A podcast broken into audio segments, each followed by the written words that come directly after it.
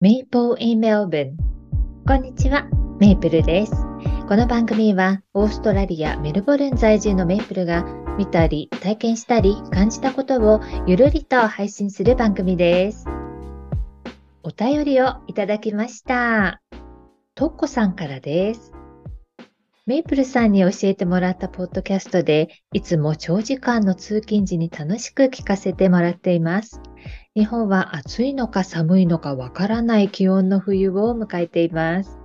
また帰国時、私も関東地方に行けるように頑張ります。お体を気をつけて楽しいクリスマス、お正月をお迎えください。はい。私のリアル友達のトッコからお便りをいただきました。トッコどうもありがとう。あの、今年ね、日本に一時帰国をした時に、学生時代のお友達グループと会ったんですけれども、その時にね、ポッドキャストのことを話したんです。その中でね、実際に聞いてくれているのはきっとトッコだけかななんて思います。ね、えー、特攻どうもありがとう。またね、来年帰国する日が決まったら連絡するので、その時はまた遊んでくださいね。なかなか会えないお友達からこういったお便りをもらえてとっても嬉しいです。それからもう一つ、サニーさんからテーマリクエストをいただきました。ありがとうございます。日本なら和食というようなものがオーストラリアにはないと聞きました。そこで疑問に思ったのですが、オーストラリアの皆さんが決まってみんなこれは好きという共通の食べ物はあるのでしょうか？とっても気になっています。教えてメイプルさんということで、えー、いただきました。ありがとうございます。そうですね。では、まず、えっと、オーストラリア人というのが、えっと、オーストラリア国籍を持っている人ということで考えます。そうすると、えー、オーストラリアは移民の国なので、いろいろなね、人種の人が住んでいるんです。あの、見た目も宗教も食べるものもみんな違うんですよね。なので、代表的なオーストラリアの食事というものがあないって言われるのはこういった理由があるからだと思います。オーストラリアはあの数万年前からアボリジナルという原住民が住んでいました。主にね、動物のあの狩猟とか、あとはあの果実、果物とかね、そういったものを、えー、採取しながら大陸を移動する生活を送っていました。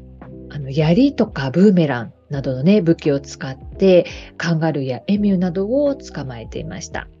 このアボリジナルの人々が食べていたもの、これはね、ブッシュタッカーと呼ばれています。最近ではこのブッシュタッカーであるフィンガーライムとかレモンマートルといった植物はですね、えお料理とかチョコレートなんかにね、使われることがあります。オーストラリアの歴史として、え、1788年、ヨーロッパからの入植により多くのイギリス人が住むようになりました。なので、イギリス人の考える食事というのが、まあ、その当時、オーストラリアで食べられていたものとなっていて、まあ、今でもその影響というのは強いです。メルボルンがあるビクトリア州では金が取れたんですね。ゴールドです。その金を求めて中国とかベトナムなど多くの人たちが集まりました。イタリアからの移民も多く、コーヒーはね、イタリア人が持ち込んだものになります。このような歴史背景がある中で、えー、イギリスのね、フィッシュチップスやスコーン、えー、アジアの、えー、ま、お米とかヌードルの食事、イタリアのパスタ料理など、いろいろな料理が食べられています。加えてね、まあ、インドや中東系、アフリカ系、韓国の人なんかも多く住んでいるので、それぞれの国の料理が食べられます。メルボルンのテレビ番組を見ていると、お料理の番組が多いなって思います。代表的なテレビ番組としては、あのマスターシェフやマイキッチンルールという名前の番組で、お料理コンペティションのような番組なんですね。それから、まあ、シェフとか、まあ、フードライターの人たちがね、旅をしながら食事を紹介したり、まあもちろん、あの、普通のね、あの、クッキング番組っていうのもあります。メルボルンではそうですね、例えば、まあ、インド料理を作ってみようって思ったら、インド系のお店に行けば、必要なスパイスというのが手に入りますし、まあ、日本食をね、作ろうと思えば、アジア系のスーパーに行けば、大抵のものは揃うんです。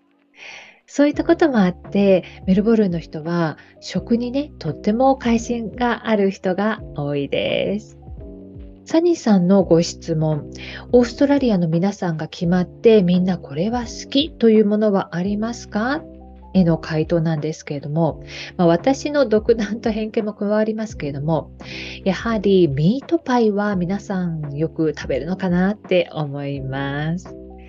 スーパーの冷凍コーナーでもたくさんの冷凍ミートパイが並んでいます。どの会社のパイが一番ミートが入っているのかなんていうね、そういった比べたあの記事なんかも見たことがあります。パイの専門店というのもあって、そのね、ミートパイのコンペティションなんかもあったりします。一時期、あの、オーストラリアのパイフェイスという名前のパイのお店が日本に上陸したんですよね。うんと、なんかもう今はもうないのかな。もしかしたら聞いたことがある人もいらっしゃるかもしれません。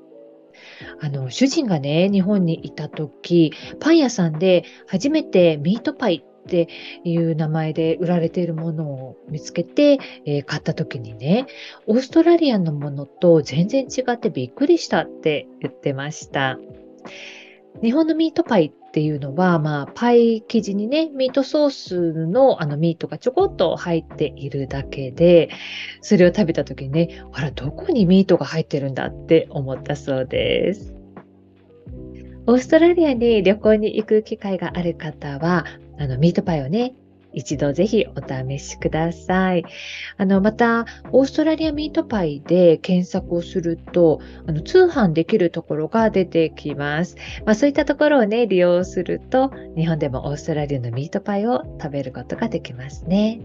あの、私はというと、あの、ミートパイ自体はね、もう本当にたまに食べます。実はね、私が初めて食べたミートパイっていうのが、あんまり美味しくなくって、それ以降ね、進んで食べることはなかったんですね。でもね、その後、時々食べる機会があって、あの、ミートパイでね、賞を取ったお店に行って食べたこともあります。そういったところのね、パイはね、とても美味しかったですよ。まあ、ミートパイ、どこにでもあるだけに、まあ、味もいろいろな気がします。なので、初めて食べる方はね、ちょっと評判の良いお店で食べた方がいいかもしれません。今回はサニーさんからいただきましたテーマリクエストについてお話をしてみました。サニーさんリクエストありがとうございました。こんなことについて話してほしいというリクエストがありましたら、お便りフォームやあの X のコメントや DM、または E メールにてぜひお寄せください。皆さんはミートパイ食べたことがありますか？食べてみたいですか？よかったら教えてください。メイプルインメルボルンでは皆様からのお便りやリクエストをお待ちしております。お便りフォームからは匿名でメッセージを送っていただけます。また、X でも配信のお知らせをしています。本日は最後までお聴きいただきありがとうございました。よかったら番組のフォローをお願いいたします。